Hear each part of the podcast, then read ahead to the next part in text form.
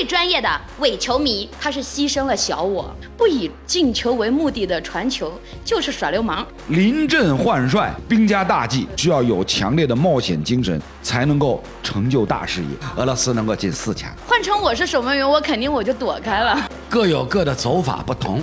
梅西走呢，主要是因为什么？像猪一样的队友。嘎那个闹猫很有意思。世界杯是一场足球盛宴，硬菜全在这儿。世界杯又是一部悬疑大片，不到最后一刻都很难说。南先生和他的朋友圈，陪你畅聊整个夏天。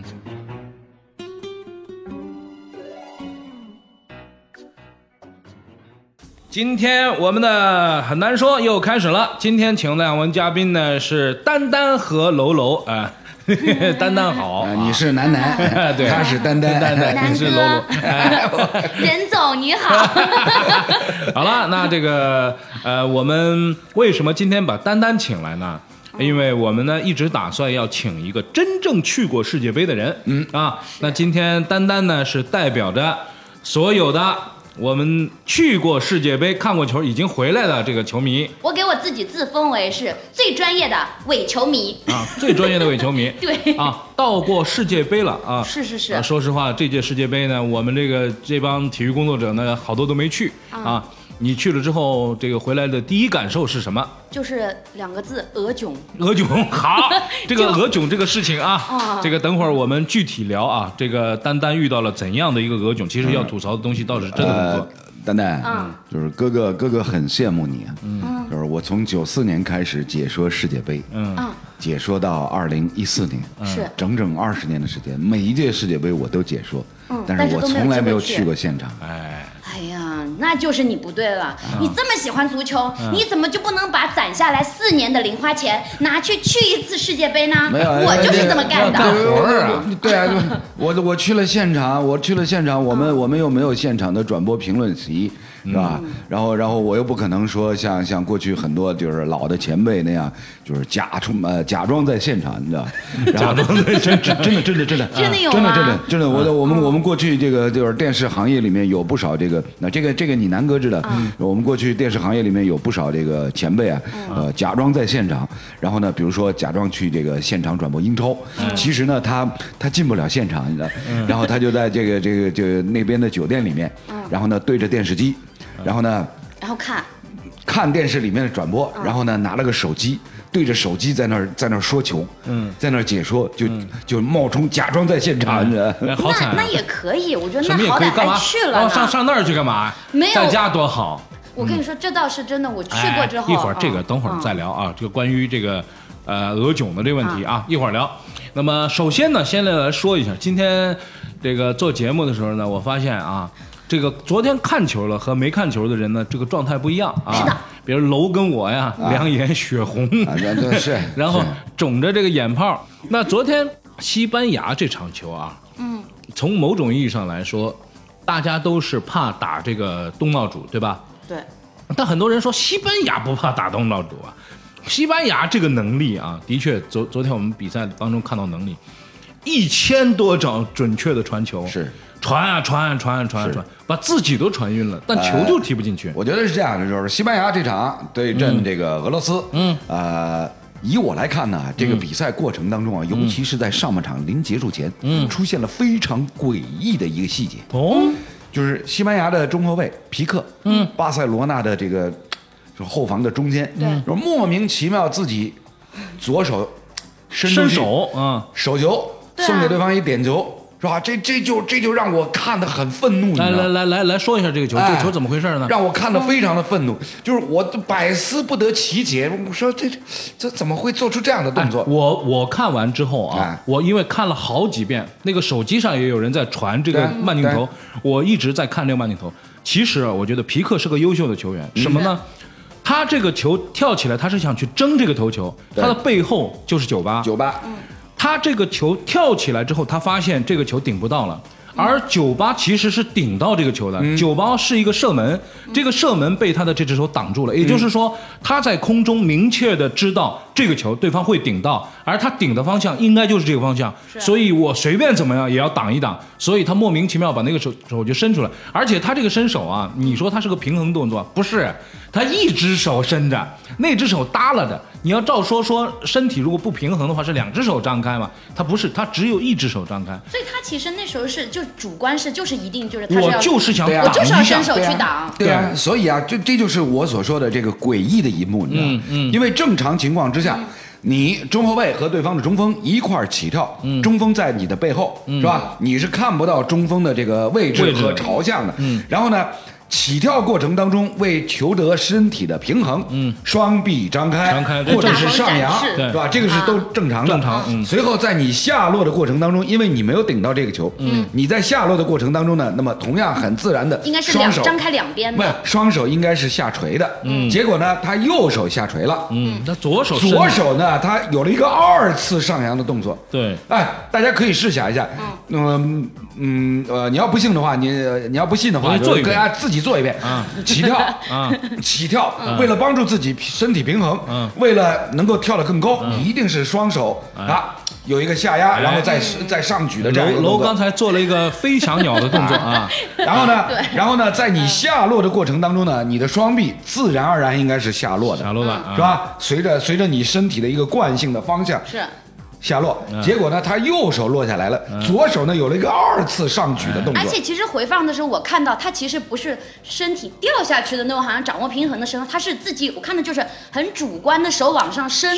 但是我觉得，就是我作为一个就不懂的这个伪球迷来说，我当时第一反应就是，他其实他虽然没有看到，但是他已经他判断出那个球是有威胁性，嗯。而且他就是我觉得他是牺牲了小我，嗯。就是怕进球，然后把手伸起哎来挡了这个球，哎解围。哎，他何止牺牲小我啊，你知道，就就在那一瞬间，被他牺牲掉的全世界的球迷有多少？对，这个牺牲大了啊！昨天这个就就没有牺牲大了，预估好最后的结果哎，嘛？什什么预估啊？我我觉得他就是潜意识当中，就像就像丹丹说的，潜意识当中呢，他是要伸手，要做出这样一个一个趋势，努力说希望啊，是不是能够挡一下这个球？但是像皮克这样的中后卫，俱乐部队也好。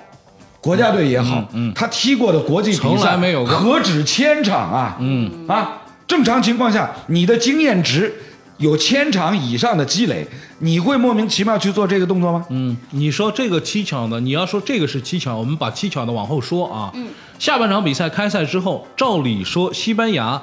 呃，上半场那个比如相对来说比较糟糕的状态，其实上半场还行，没有那么糟糕。嗯，挺好。但是下半场之后，西班牙突然变成了一支能够把球控制在对方禁区三十五米左右的这样一支球队，可以完全控制住。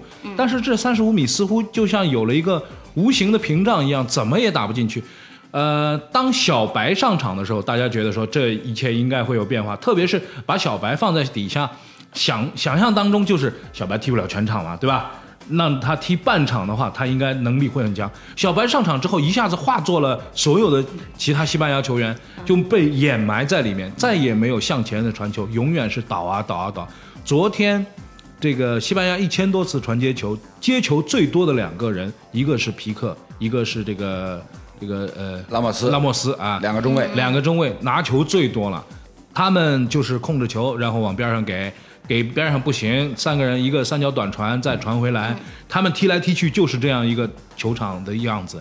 那么大家说的那个西班牙传接啊，传接，传接也有人直线的纵深的要有人走啊，没有人走啊，外围打了两脚莫名其妙的远射，然后这场比赛就此结束。到一百二十分钟的时候，我觉得下半场比赛打到三十五分钟，可能大家已经开始接受，就是有可能有一个加时赛。加时赛还是这样，一直打到点球，我就觉得这个你说蹊跷的话啊，从这个手球开始，的确的确是蹊跷。但是我你知道吗？就是我朋友圈里面有朋友就说了一句，我不知道嗯我说出来会不会被那个西班牙球迷骂，说不以进球为目的的传球就是耍流氓，就是他们说就是传了一千多次，然后还就最后还不如俄罗斯人的就是那种简单粗暴，哎我就以进球为目的，蛋蛋。蛋蛋，我跟你讲，嗯这个呢，就是西班牙人呢，他的传球呢，一定是以进球为目的的。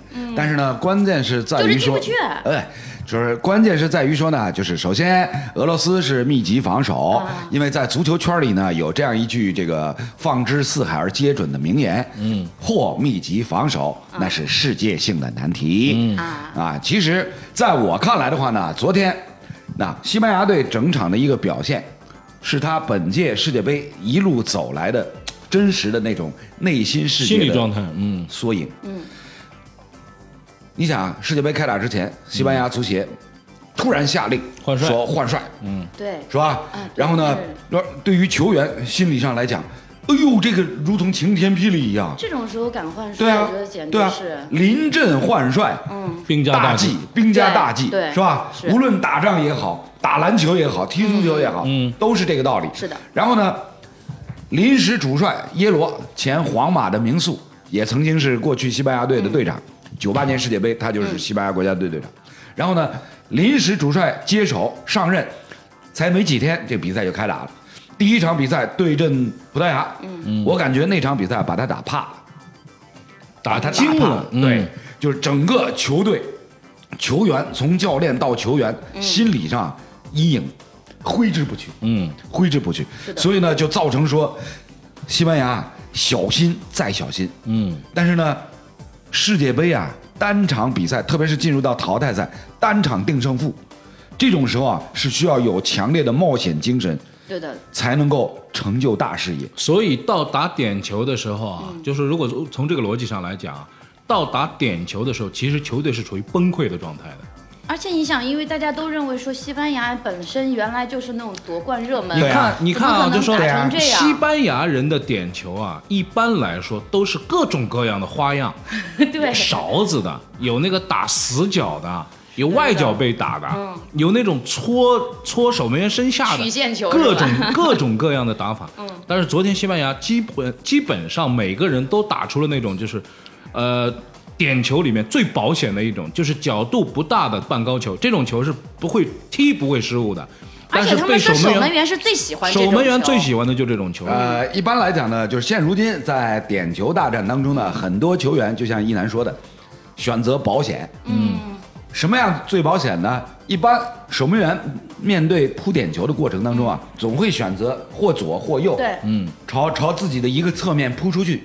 那么这个时候呢，很多球员呢，主罚点球的球员呢，就会选择打中路，打刚打这个守门员刚刚站的那个位置。对对对的因为你必然选一边扑出去嘛。对那么我打中路一定是最最保险的，是吧？最安全他就。没想过人家肯定是我可以选择不动，不不，就是他没有想到，就是人家守门员呢是带着后招的，你知道吗？就是我脚是吧哎，我猜到你有可能会选我刚刚站的那个位置，嗯然后呢，一般守门员因为都是身高腿长，你知道吗？对对所以呢，这在横扑的过程当中，留一只脚哎，一条腿抬的比较高一点，我就是就。就娄艺晨哥哥就是很喜欢边说的时候边他的肢体语言哎一直要带动，然后他的腿就是半空当中就 挑起来了。哎，楼刚才做了一个非常不雅的一个扑球动作。对，我就在想，昨天还好呀。昨天人家那守门员那么好看的那一脚飞射，然后为什么到你身上这么 Q 这么可爱？对，那个这是，哎呀，哎咱们做什么节目？咱们音音频节目反正也看不到，对吧？但是我跟你说，其实昨天我们后来就是这俄罗斯这一场比赛以后，我们自己有在说过，说其实最后那个点球最后罚赢了以后，我们说其实，你看两个就是教练。俄罗斯的那个教练特别沉稳，就是赢了以后，所有人都扑上去在欢呼的时候，我们特意看到，就是那个俄罗斯的教练，就是一脸淡然的，就是也没有像赢，也没有像输一样，他就很沉稳走。我们说这种教练，就是他在那儿稳，就是俄罗斯他整个状态就会很好。而我跟你讲，这个是这样的，因为昨天这场比赛、开赛之前呢，俄罗斯队开这个准备会，教练布置的战术啊，一定是往这个加时赛、往点球方向往点球，点球一定布置过。对啊，他一定是赛前是这么安排的，是这么准备的。因为俄罗斯人他知道，包括他的球迷都知道，以我们俄罗斯队的实力，要拉开架势跟西班牙打对攻，一点机会都没有，嗯。而且一定会被打得非常难看的。对对对对。所以呢，他肯定是采用这样的一个套路，是吧？争取说我跟你。先消耗拖你先耗消耗对，跟你耗耗耗到加时赛，耗到点球。而作为西班牙来讲呢，其实昨天那比赛，西班牙开场先进一球，是不是？对，嗯，局面非常有利啊。对的对的因为这种时候你领先的情况之下呢，必然是俄罗斯要改变他原先的赛前的部署，要攻出来，嗯然后西班牙就有机会来打人家的反击。但是呢。就是因为那皮克那个诡异的左手，嗯，是吧？一下子呢，把这个西班牙的整个的这个设想啊全都给打乱了，嗯，让俄罗斯呢进入下半时呢，又回到了又回到他常规原来他这个的一个哎，原来的他准备好其实对的这个套，路就是他零比零万岁，俄罗斯想的就是零比零万岁，我对跟你搞到点球你就输了。对。啊，嗯因为他没有想过什么点球二分之一、二分之一哎。西班牙人想点球这件事想都没想过。西班牙人，我觉得估计就是他没想过，原来我居然还能被他拖到就是加时。赛前西班牙呢一定嗯有想过说可能会出现这个加时赛，但是呢他总觉得说以我们的实力，九十分钟应该能搞定啊，所以到最后才会出现呢，单单你说的俄罗斯那个主教练切尔切索夫啊，就是那么淡定，他为什么淡定呢？设计好了呀对啊，拖到他的点球潜台词就是一切都尽在我掌握中。那也不，是，那也不是。我觉得其实作为俄罗斯人，他们所有的球迷来说，只要俄罗斯能够拖到罚点球，嗯就是大家比点球大赛，其实俄罗斯这个队不是就已昨天经赢了。昨天有一张刷屏的图片，你们看到吗？啊，把把那个什么球员的家属放了吧，就 那那那张照片，对吧？那个很像俄罗斯的那个教练的那个 那个镜头，是吧？这场比赛呢，确实是有点诡异啊！我相信啊，会有很多很多的这个未来会有很多时候，我们还会反复的提起这支球队，提起这支俄罗斯队。当然了，俄罗斯队现在还在这个进行当中，是。那么赛前呢，就是在我们做节目之前呢，楼已经有了一个大胆预测，把这预测说出来。了。呃，这个我本来呢，就是开赛之前，本届世界杯之前，我是预测东道主俄罗斯呢是能够打进十六强，哎能不能进八强呢？这个要看运气。哎而昨天昨天这场比赛一看呢，哦，俄罗斯的运气果然是了不地。可以，啊，这个东道主天时地利人和，嗯，啊，这个绝对绝对是能够震慑对手。是所以现在呢，既然俄罗斯已经进了八强，那我就再进一步的大胆预测，俄罗斯能够进四强。哎，俄罗斯能够进四强的意思呢，就是俄罗斯会战胜克罗地亚队。那么，如果俄罗斯战胜克罗地亚队呢？现在其实说出来，我觉得大多数人是相信的。为什么相信呢？我们接下来就要说这场比赛，嗯，克罗地亚队对丹麦，嗯，事实上，克罗地亚队对丹麦的时候呢，克罗地亚一上来也表现出了一种像西班牙一样的一种舍我其谁，你这个东西精打的，开玩笑嘛。所以整个上半时四十五分钟，克罗地亚是摁着这个丹麦打的。对但是奇怪的是什么呢？昨天这个你说第一场比赛那个蹊跷是那个手球啊，第二场比赛我看看前三分钟的时候，我快我我在喝水，我差点没喷地上。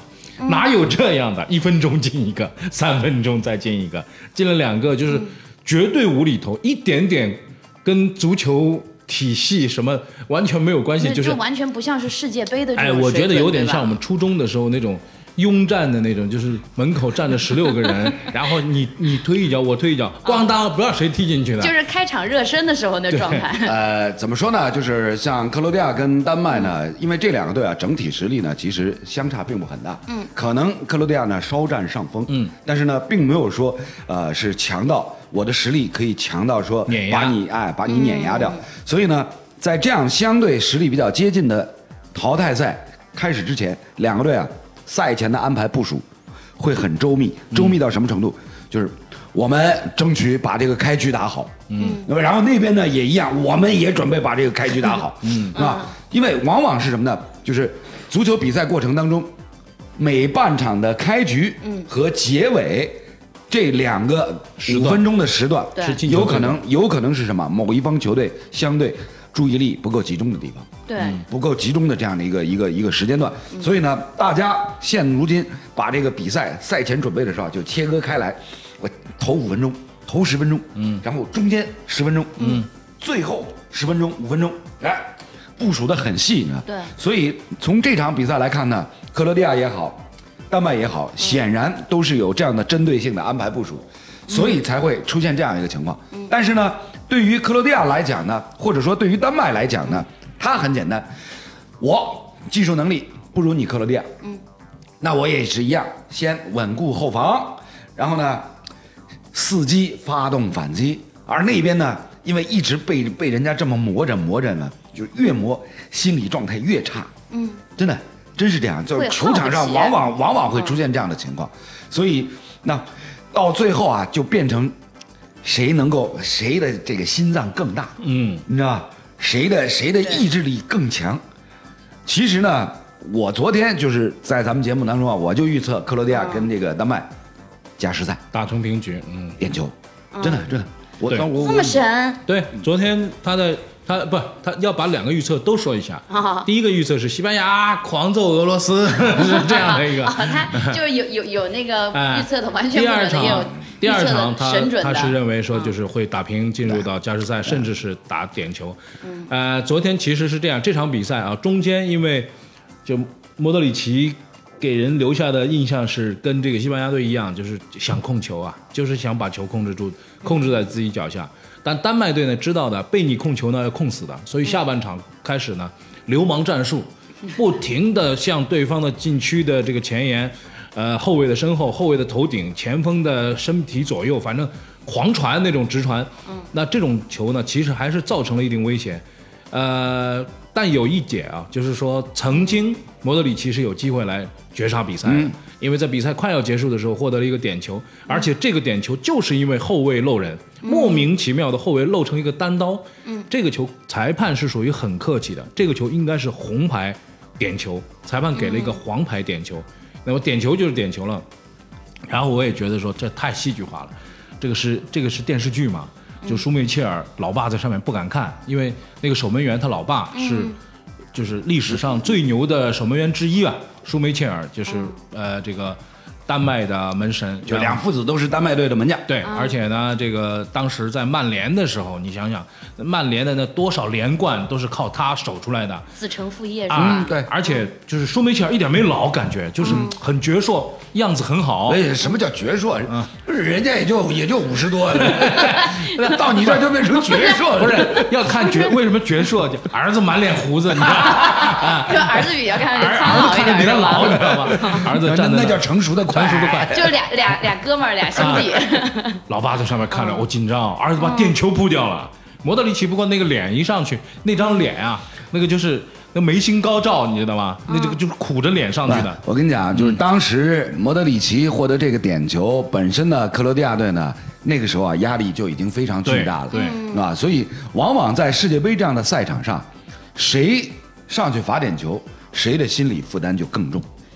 对所以啊，世界杯赛场上，天王巨星错失点球的太多太多。对的，而且我发现就是罚点球的时候，他们有些就球员放，这不是那个白色的点嘛？有些球员会特别过去把那个放在就是白球白点的最前面、最接近球门再那里，再近一点那个就反而很容易被扑出来。有一些一上去就是好像他就是只要放在白点的框框里面，嗯然后随便怎么放，哎，还就进去了。对，你说到这个的，说到这一点，啊呃，我跟我跟你南哥，就我们小的时候看前苏联队，对，八六年世界杯是。是吧？著名前锋别拉诺夫罚点球，嗯，哎，哥们儿厉害啊，绝对霸气侧愣着，点球，然后往白点上一放，嗯，也不挪，然后回头往禁区外走，然后跟助跑距离超长啊！跟那个跟，因为禁区外不是有好多要补射要补的那些，就是那些人是不可以进去的，就是踢点球前不敢。然后他过去跟哎他说来来来来，来让让让让，这也可以吧？可以啊，他他从禁区外助跑进去。啊，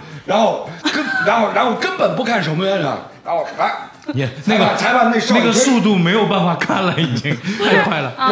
就是裁判哨一吹，他从禁区外开始斜线助跑，然后到点球点之前，正脚背绷直了。嘣！大发力的，就感觉感觉是连连守门员带球门一块儿要踢飞的那种感觉。对对对，啊，这就叫霸气嘛！对这是霸气。换成我是守门员，我肯定我就躲开了。对 你，你太可能从。气势上来讲，嗯你跟守门员是一个道理。嗯，那那种就是站一步，然后挑一下，从中间停一下那种动作的，是在跟守门员斗。守门员呢就很想要抓到你这个错，对吧？那个呢是很可怕的，一个火车头过来了。嗯，当时他让这个其他的球员让开的时候，很多的球员就是本方的球员都知道他要干什么。啊对方球员因为世界杯啊，四年见一次，也你也不认识这个人是谁，然后嗯说，哎，什什什么意思啊？你我跟你有什么关系啊？你抓你的就好了。哎哎，闪闪闪，有有点像那个赵云那种，就是闪闪是闪开亮啊，就是这种就叫板的这种这种状态啊。对对对，点球一定要有这种气势。你看那个，你记不记得还有一个点球是大家熟悉的，就里瓦尔多。嗯，里瓦尔多的点球，里瓦尔多长得比较比较比较丑，你知道吗？但是他那个眼神啊，那个很凶，全世界人都很犀利。啊他什么罚点球不看守门员，也不看什么点球点什么，他一直站在点球点上瞄球门的右上角，就是他那个斜眼儿看的，低着头斜眼儿看，就一直瞄这个角，就瞄这个角，就一直瞄着瞄着这个角，瞄瞄瞄瞄半天。守门员什么空无一物，我就是要打这里，你去得了吗？你守门员，你我我就告诉你，我要打这里，你到得了那儿吗？我跟你是没有任何关系的，我要做的事情把球打到那边去，然后上去把球打到那边去了。守门员知道他要干什么，但是完全拿他没办法，扑不到。这就是职业的这个顶尖高手。哎，因为因为那会儿就是足球比赛呢，很有趣，很有意思，你知道吗，就是罚点球。你想，球门，两根立柱之间，宽度七米三十二，嗯，是，然后呢，从草皮到这个横梁，对。球门的高度两米四十四，嗯，就是作为守门员来讲，哪怕你身高两米，嗯，你双臂臂展张开有接近三米，但是呢，这么宽大的一个球门的面积范围啊，嗯，你一定是有扑不到的地方。是。但是呢，这种时候那你站六个也未必扑得到啊。就是站十二个，我跟你讲也很哎，难，对对对，十二个不一样说不定说不定一个背一个之类的。也可以跳一跳是吧？就打所以死角的时候。这个时候呢，就对于主罚的运动员来讲，你的整个的一个脚法的运用，嗯你的你的出脚的出脚的这个脚型，嗯触球部位，你的稳定性，就变成第一位了。嗯，对点球其实是啊挺，考就验这个前面我们提到了为什么有很多的球员要打保险球，嗯，就是因为那自信心不够，对，压力大，是。啊，怕踢飞，现在的现在的压力呢就更大了。所谓压力是什么？以前啊，那个你要看七十年代甚至六十年代世界杯的时候，你觉得真没什么，旁边观众也很、那个那那球门是木头的，木头的那个立柱都是方的，有的时候踢开了钉两个钉子，就看上去就很粗糙，大家很粗糙，草皮嘛也不怎么样，这叫世界杯。那么踢输了嘛，最多就是哎呦踢输了，踢输了嘛就踢输了。怎么样呢？现在不是一个球价值，你你仔细从经济学学上你去算一算，一个球进球到底价值多少？莫德里奇教士昨天后来点球大战当中，这个赢了啊，因为这边有能扑三个的守门员，那边也有能扑三个的守门员。那这个呃，莫德里奇昨天整个罚点球的全过程啊，就跟一九八六年世界杯，呃，巴西对法国那一场经典战役是一样的。九十分钟之内，季科，当年巴西的这个天王巨星啊，季科，这个是我们小的时候看球，季科的地位是跟马拉多纳一般高的，白白贝利。啊，白贝利啊，对吧？然后他的九十分钟时间之内获得点球没有罚进，嗯，然后呢，到最后一百二十分钟打完互射点球他罚进了，哎。但是呢，没想到呢，他是最后互射点球罚进了，另外两大巨星同场竞技，一个叫普拉蒂尼，一个叫苏格拉底没罚进，对，这个呢很正常啊，这个是非常非常。所以你。可想而知，就是点球战，嗯，点球战对于球员来讲，这种内心的煎熬，嗯，就你你难以想象，是。难以想象。那今天谢谢丹丹，谢谢楼来到我们节目当中，我们明天再见。嗯，拜拜拜。如果你能活到一百岁，你可以看二十五届世界杯。很难说，很难说，很难说，你确定那个进球是你最喜欢的吗？很难说，很难说，很难说，那天晚上你哭了，你还记得是为什么吗？很难说，很难说。很难说。